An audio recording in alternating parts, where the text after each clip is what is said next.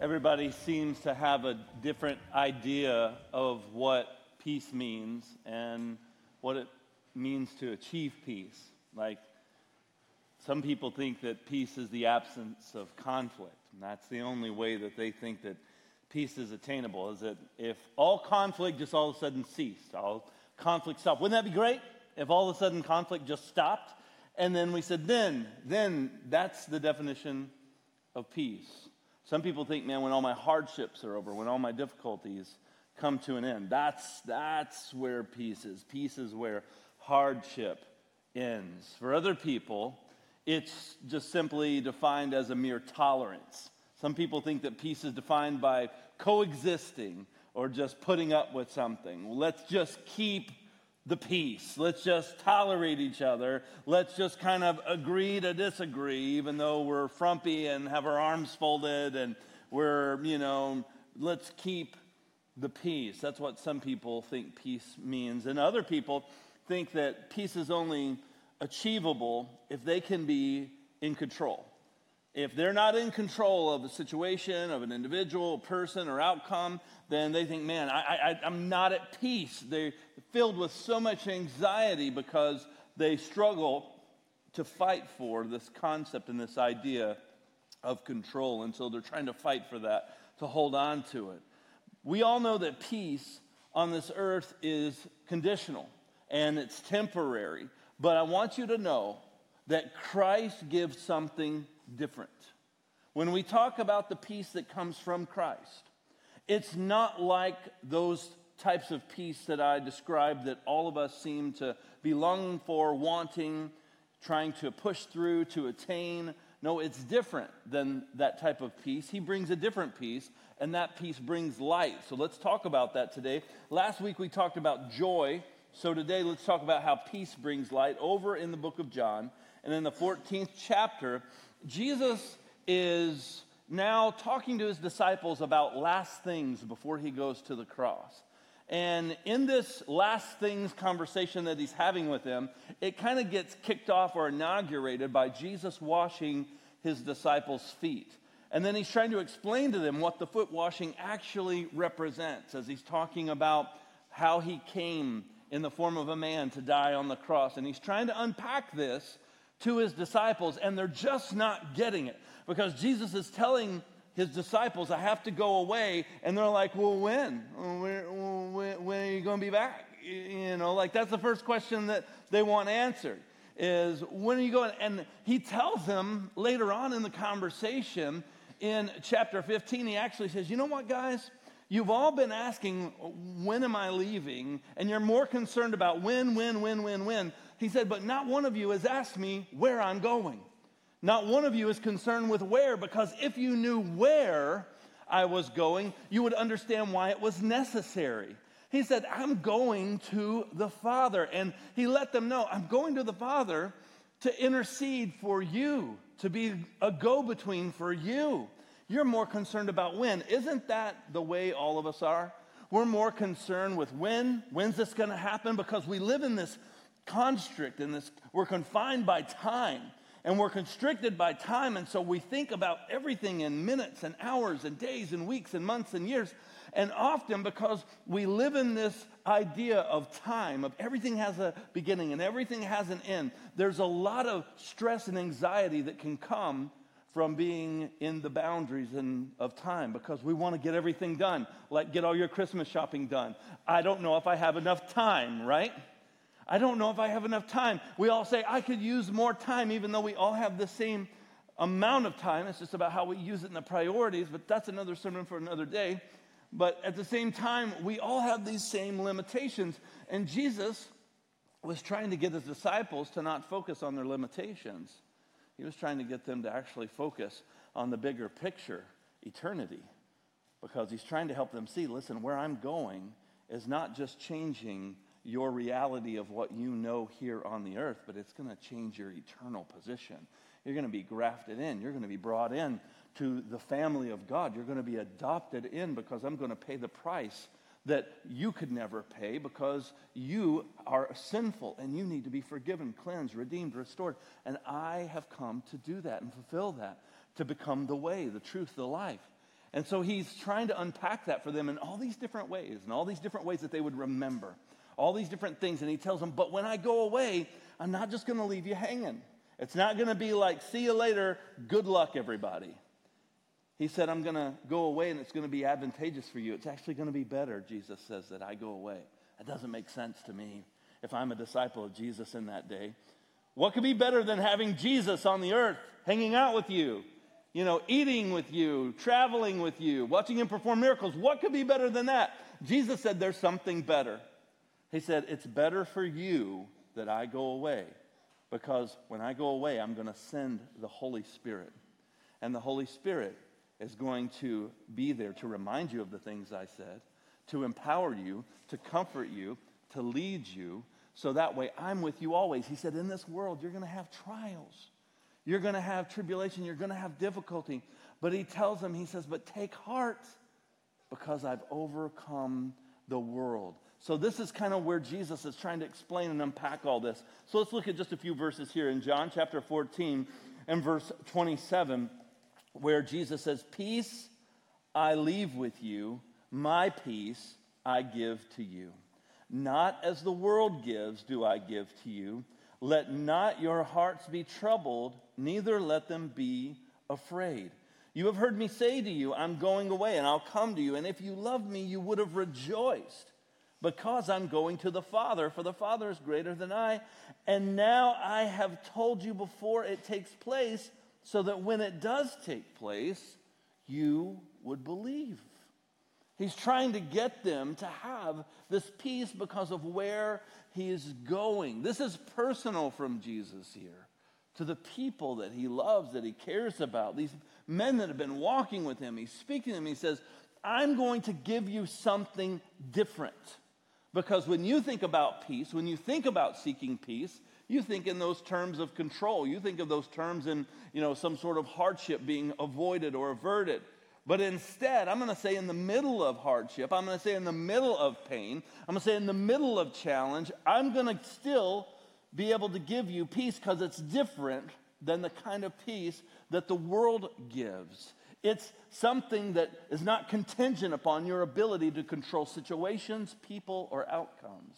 It's a different kind of peace.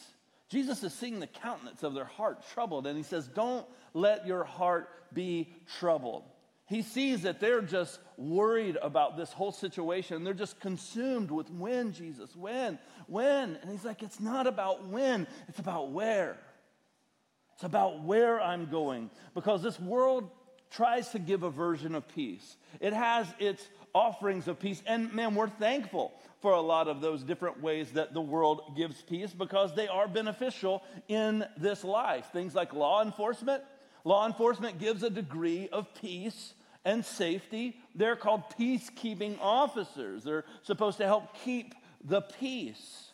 They're supposed to help with that. We think about retirement accounts. That's a good, responsible thing to do, to invest in your retirement. And that brings a measure of a planned, you know, peace that you can have through going, I'm being responsible with my finances and my resources. And so there is a measure that comes from that.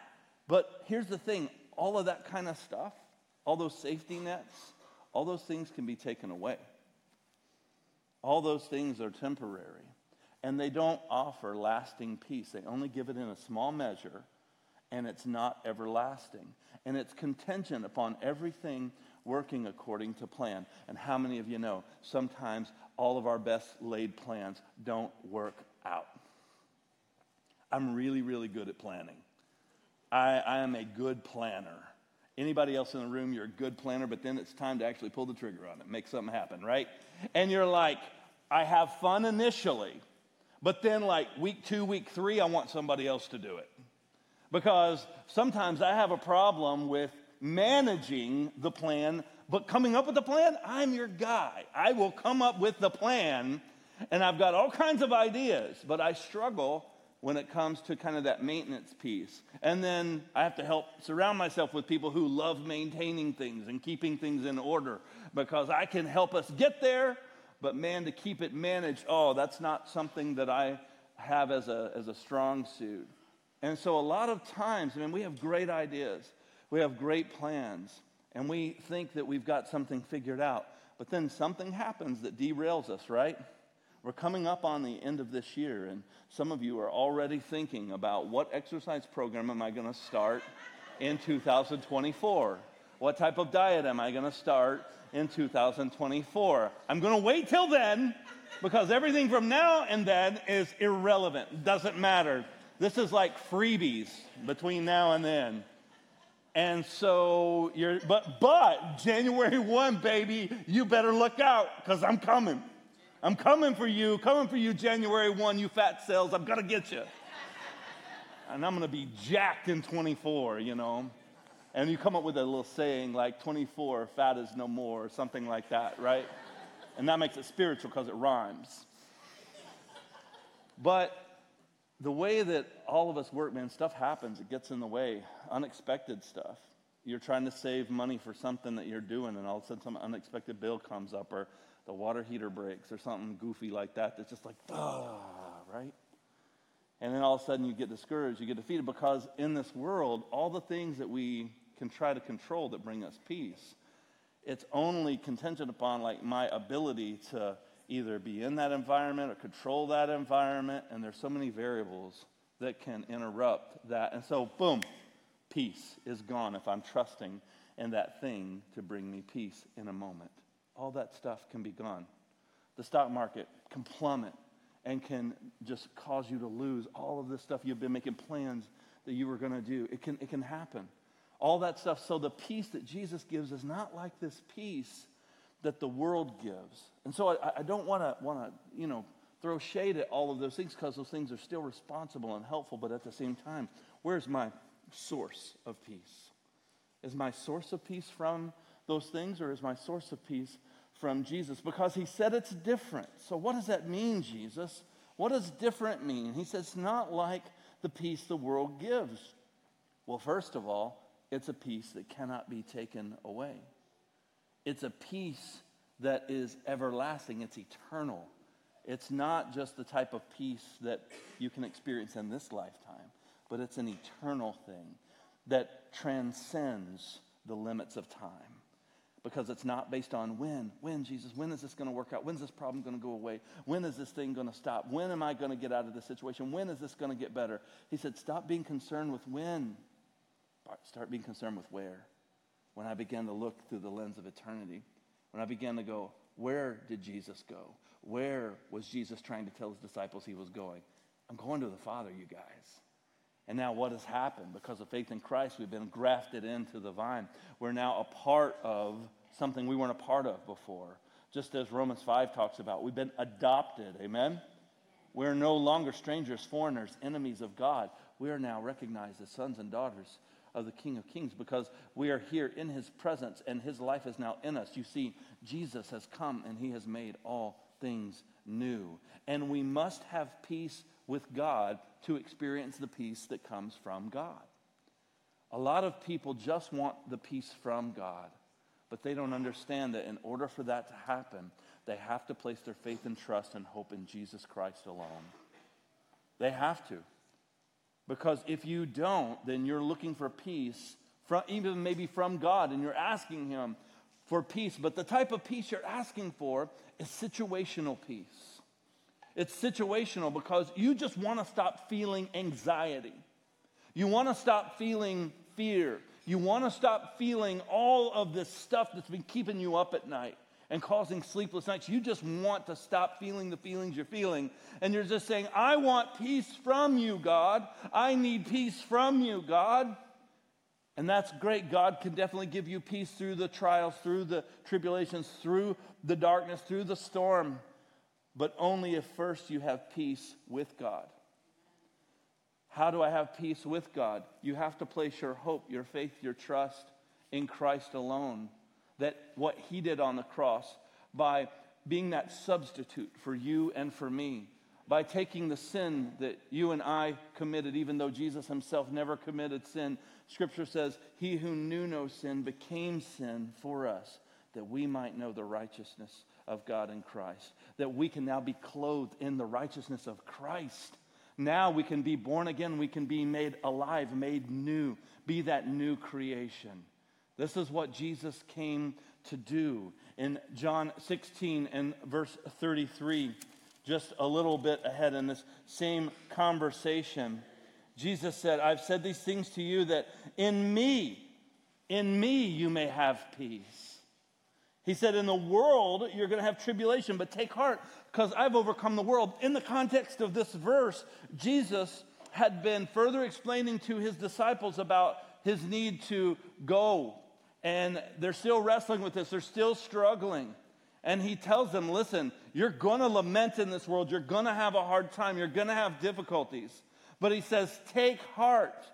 Find your courage. Let your courage, your strength, your hope, your peace be anchored in the fact that you know that I've already overcome the world. Isn't this interesting that Jesus is already speaking about overcoming and winning the victory before he ever even goes to the cross? Jesus, in his final hours, he says, Take heart, be of good cheer, be at peace, because I have overcome the world. Not I'm going to overcome the world, not I'm going to do it. This thing's already in motion and it can't be stopped. I've already got the victory. And he's saying, I've overcome the world. And, if you back up a little bit, and if you read a little earlier, Jesus explains this whole concept of the trials and the tribulations that, that we go through and that the disciples would have to go through and the challenges that they would have to go through. And he uses the same illustration that the Apostle Paul uses in Romans chapter 8 when he's also explaining how the world and creation is groaning. And he compares it to childbirth. So Jesus and Paul use the same illustration. I would encourage you to go read Romans chapter 8, which is what I think is the greatest chapter in all of Scripture. I love Romans chapter 8, I think it's phenomenal. Romans 8, Paul talks about the groanings and the pangs of childbirth. Jesus talks about the groanings and the pangs of childbirth, and he likens it to the tribulations of this world. Because in those pangs of childbirth, you're in the, the, the, moment where the baby is coming, and there's a lot of pain, but there's also a lot of hope, there's a lot of anticipation, and there's a lot of joy that you know is on the other end of that pain. And those of you who have experienced that when you hold that baby in your arms, that's what you're now concerned about the joy and the, the, the, relief and all of the things that you're experiencing looking at this newborn baby. But you have that baby still on the inside and it's being born and it's painful and you know that it's coming, but you're not there too. So it's like I've got the baby, but I also don't have the baby, right? I'm, I'm, I'm, I'm a parent, but I'm also not a parent yet. I'm a mother, but I'm not a mother. I'm in this painful period, but I'm also hopeful and I'm also expecting, uh, but I'm also uh, ready for this to be over. I could imagine, okay? Not that I have firsthand experience, not even trying to. Which is interesting because Jesus was a dude, Paul was a dude, and they're both talking about childbirth, but it's fine. It's in the Bible. you know, it's this concept of we're right there in that spot as believers. And Jesus said, You're going to be right here in this spot until I return. You're going to be in this spot because, because there's, there's this pain, there's this, I want this to be over, but there's this hope, there's this expectation, and there's this joy that I can have, and there's this peace in the middle of this that I can have also because I know what's coming. And I know what he's doing, and I know he's already won the victory. And it's difficult, but Jesus said, in the middle of that tribulation, eh, you can back up from verse 33 and you can read where he talked about that. I would encourage you to do so. He says, I've said these things to you so that you can have peace. In the world, you're going to have tribulation. And Jesus said, Man, don't be surprised by this. Don't be shocked by this. Because I've already told you how this is going to end. I've already told you that I've overcome.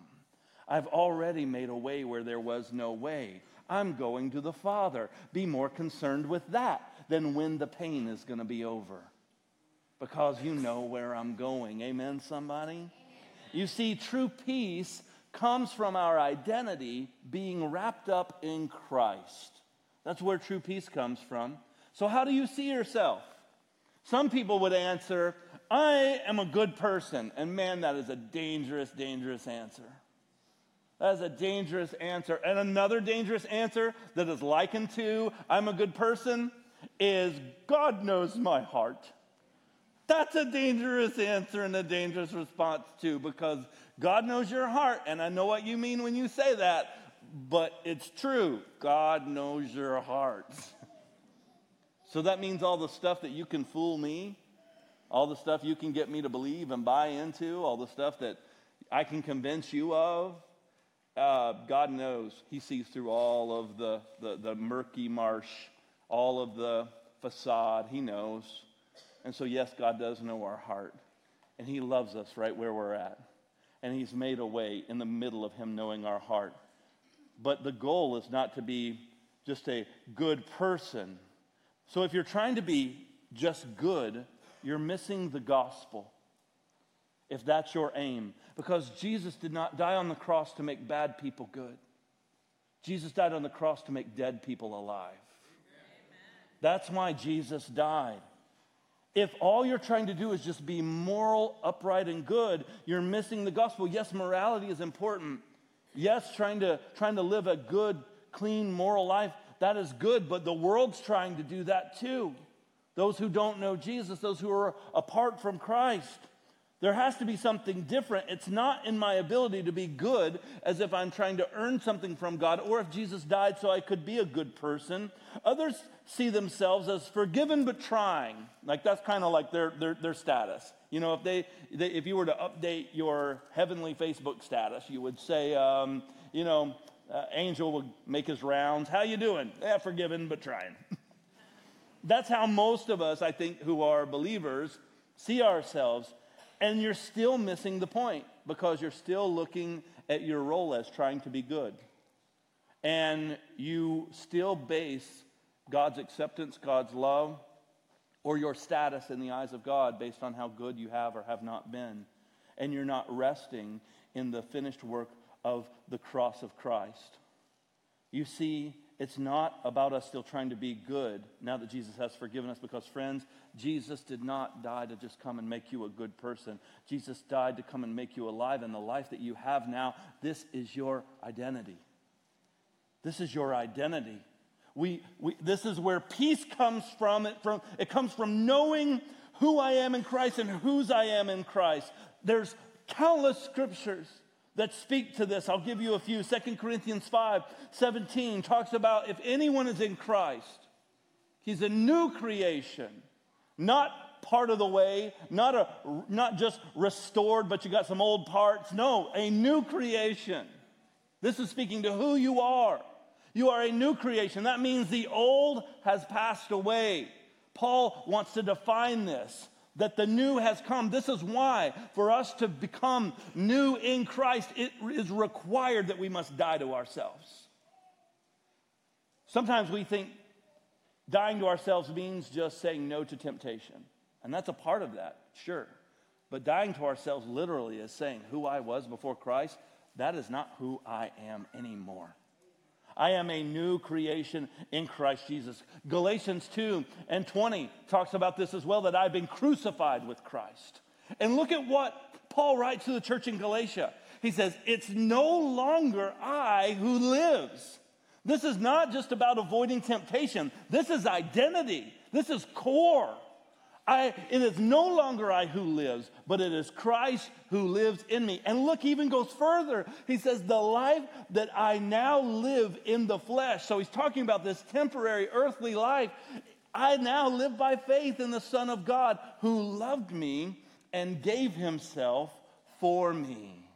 Look at what Peter says in 1 Peter 2 and 9, where he talks about identity by saying, You are a chosen race, you are a royal priesthood. You are a holy nation, a people for his own possession, that you may proclaim the excellencies of him who called you out of darkness and into his marvelous light.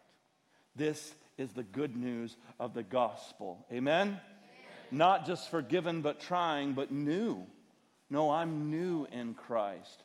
And when I began to identify with what Christ has done on the cross, and I begin to trust in the sufficiencies of Christ, it's not my good deeds, it's not my good works, it's not anything I've done. It solely rests upon the shoulders of what Christ did for me in my place. And when I think about the weight of the cross and how he took the penalty that I deserved, he even took the death that I deserved, and he rose victoriously, even conquering death, conquering sin. Those things didn't even hold him down. And now he tells me I can share share in his victory? The Galatians 3:29 says if you are in Christ, you are Abraham's seed and you are an heir according to the promise. I now am not only a son, I'm not only forgiven, I'm not only new, but I'm an heir. He says, and a joint heir with Christ. That's in the scripture. So when we talk about the world bringing trouble and fear and tribulation, I need to look to who I am in Christ. And I remember man, it's not about when is this going to be over. It's about where he's at. Where did he go? He went to the Father. And because he went to the Father, he's made a way. He is the way. Amen? He didn't just make a way, he, he is the way. And so here's our big idea today, and I want you to get this. Confidence in the cross of Christ positions us to experience the peace Christ gives. Oh, let me say that slow so I can say that some more, because I don't think y'all heard me this morning. Confidence in the cross of Christ. Where is your confidence? Where is your identity? Confidence not in your ability to be good, not in your ability to measure up, not in your good works, not in your good deeds. Scripture says our righteousness is like filthy rags. If I try to attain righteousness on my own, I'm going to fall short every time. If I want to live according to my earnings and my wage, Scripture says the wages of sin is death, but the gift of God is eternal life in Christ Jesus my Lord. I am a new creation. My past has been erased. He has forgotten my sin as far as the east is from the west. Amen? This is the goodness of the gospel. This is the goodness of identifying with Christ. So all the good that comes out of me is now Christ in me. Yes, I still struggle. Yes, I still fall. But I'm remembering and I'm learning to have my mind renewed to think differently. I'm aligning my thoughts with thoughts with the thoughts of Christ because he tells us put on the mind of Christ to think in the same way that Christ thought, to think in the way that he wants us to think, to see ourselves the way that he wants us to see ourselves so that we would not be concerned and caught up with all of the junk in this world. So we wouldn't be caught up in all of these troubles and fears that the enemy wants to just bombard you with and distract you with and get you to forget who you are and whose you are. You are forgiven if you have faith and trust in Christ. If you have trusted in the sufficiency of Christ, this is the potency of the gospel. And all the good that comes out of me should now be a response to the goodness of the gospel. The more I realize the depths of the goodness of the gospel, the more I should respond by wanting to offer my body as a living sacrifice. This is worship. This is my, my it's the least I could do, Jesus. What are you talking about, right? In Romans 12, 1 and 2, we talk about it all the time. I'm not going to be conformed to the pattern of this world. I'm not going to be conformed to what everyone wants to pressure me to be because Christ has now given me my identity. I'm not forming to the identity they want me to have. I'm going to instead be conformed into the image of the Son because he has forgiven me, redeemed me, and made me new. So this means that the stronger my confidence in the finished work of the cross of Jesus Christ, that means the greater my experience of peace that he promised he would give, I experience. Don't you want to experience the type of peace that Jesus promised to his disciples? Don't you want that? Boy, I want that too. I want to walk in that. And, and you can walk in that. You can experience that. But it is contingent upon you having confidence in Christ and not your ability to control situations. It comes from having confidence in Christ and not how much money you have in your bank account. It comes from confidence in Christ, not the status of your relationships or whatever may be happening in your world at this moment or whatever may be happening on the news. Oh man, I could have peace if they just fix this situation in the government.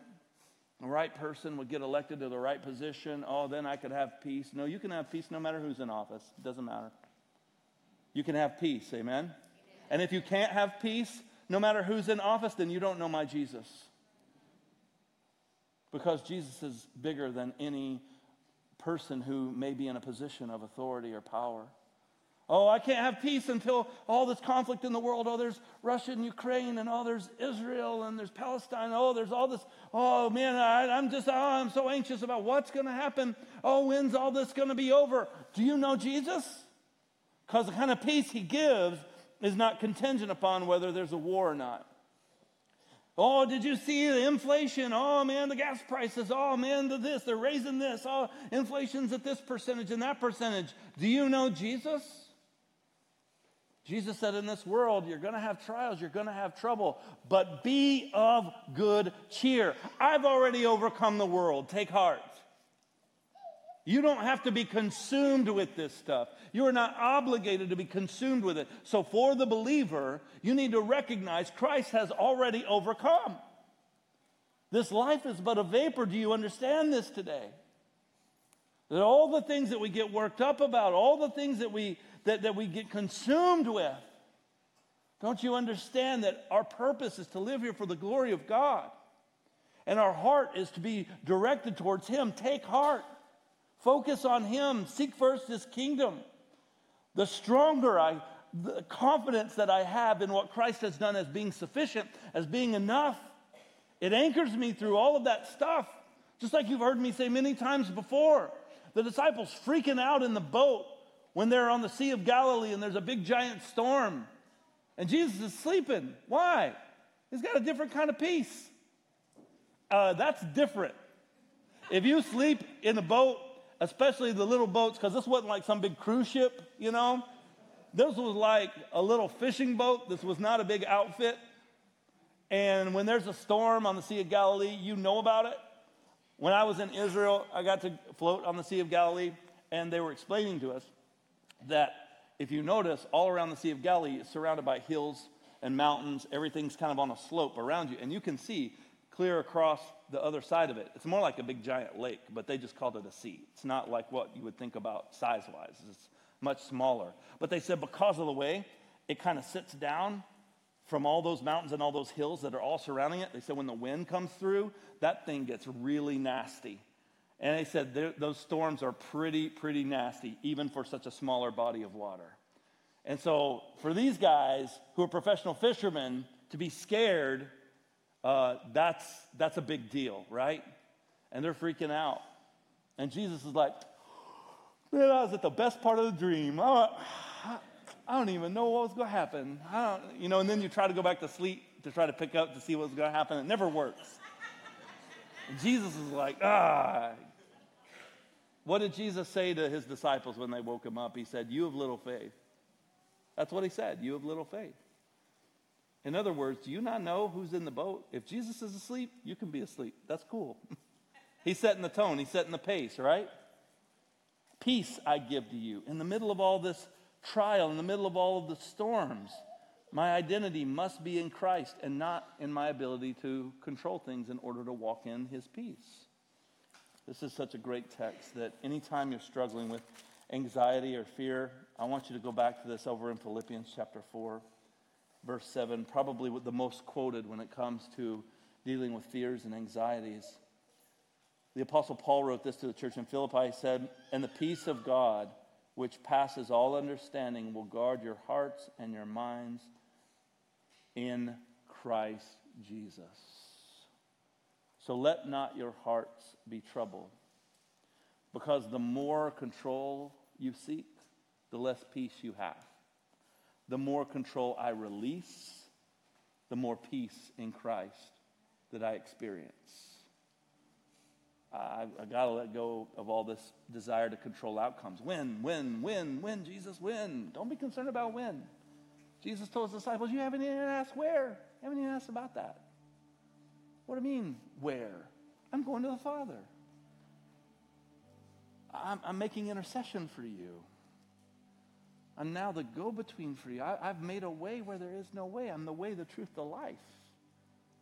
Don't you know you've been forgiven? You've been redeemed. You've been restored. I know it hurts right now. It's just like when a woman is having a child. It's, it's painful, but don't you know there's something great on the other end of this? Don't you know that all that pain is going to be gone, that there's going to be a day where there's no more pain, no more tears, no more fear, no more anxiety, no more stressing out? Don't you know where time is going to cease to exist? There's, all the limitations you know because of time are all going to be gone. All those limitations all the struggles, all the physical stuff you deal with, all the financial stuff you deal with, don't you know that's going to be over? So peace I give to you. I know it's, it, it's not fun sometimes in the middle of all this pain, but there's something better that awaits. Do you trust in that? Because if you have confidence in that, man, that's going to help give you a peace that the world can't give you. It's not the type of peace that the world gives. So take a breath next time that the enemy wants to come in and make you feel like a victim, make you feel sorry for yourself, make you angry, make you feel out of control, make you start playing these games in your mind where you're trying to control or, or, or, make you tempted to say ugly things or run to different vices to try to somehow comfort you. Next time you're tempted to run to those things, take a breath and remind yourself of the gospel. Remind yourself of what Jesus has done on the cross for you. Say it out loud. I, I know who I am in Christ because of what Jesus has done for me. He's made me alive. He's forgiven me. He's redeemed me. He's brought me in, and it's of no doing of my own. It fully rests on His work, His goodness, His love, His care for me. When I think about that, it helps me to breathe a little easier and have peace knowing, man, my feet are planted on the solid rock. Let not your hearts be troubled. The peace I have now becomes light. And this is how peace becomes light in us because it's different. It's not like the peace the world gives. It's not like, oh, that's a really chill dude. I wonder why he's so chill. That's not what I'm talking about where you're just always like, yeah, I got peace. I used to have this friend in Wisconsin. This has nothing to do with anything. But I, I, had, I guess he's still my friend. Like, we haven't broken up or anything. We're still buddies. His name's Jovan. And Jovan has this deep, gravelly voice like this. And when he talks, this is a spot on Jovan impression, by the way, just so you know, Joe, if you're watching. This is how he talks.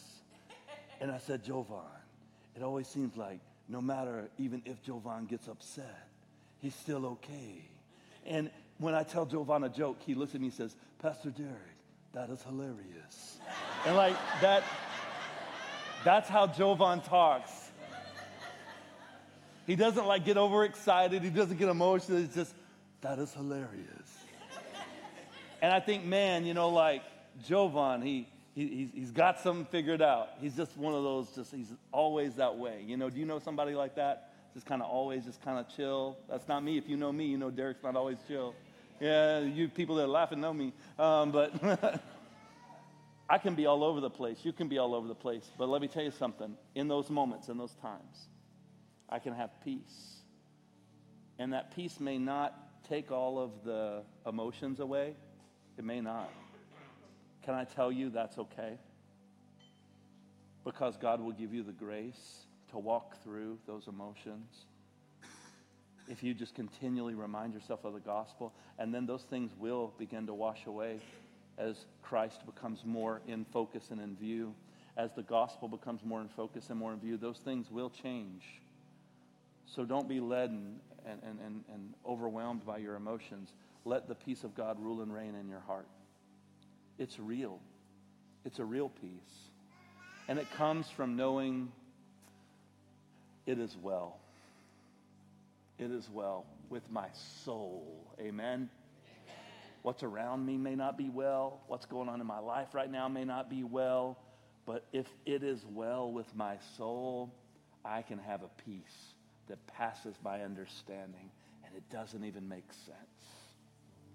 It's going to guard my heart from getting pulled into other things. It's going to guard my mind from getting it on other things. And it's going to help me remember through it all that Jesus is enough, that Jesus is sufficient. You can know his peace today because he's the vine. We're the branch. The same life that, throw, that flows through the vine flows through the branch. And Jesus said, Take my yoke upon you. My yoke is easy, my burden is light. He's not coming to burden you up and load you up. He's actually coming to set you free. And he who the Son set free is free indeed.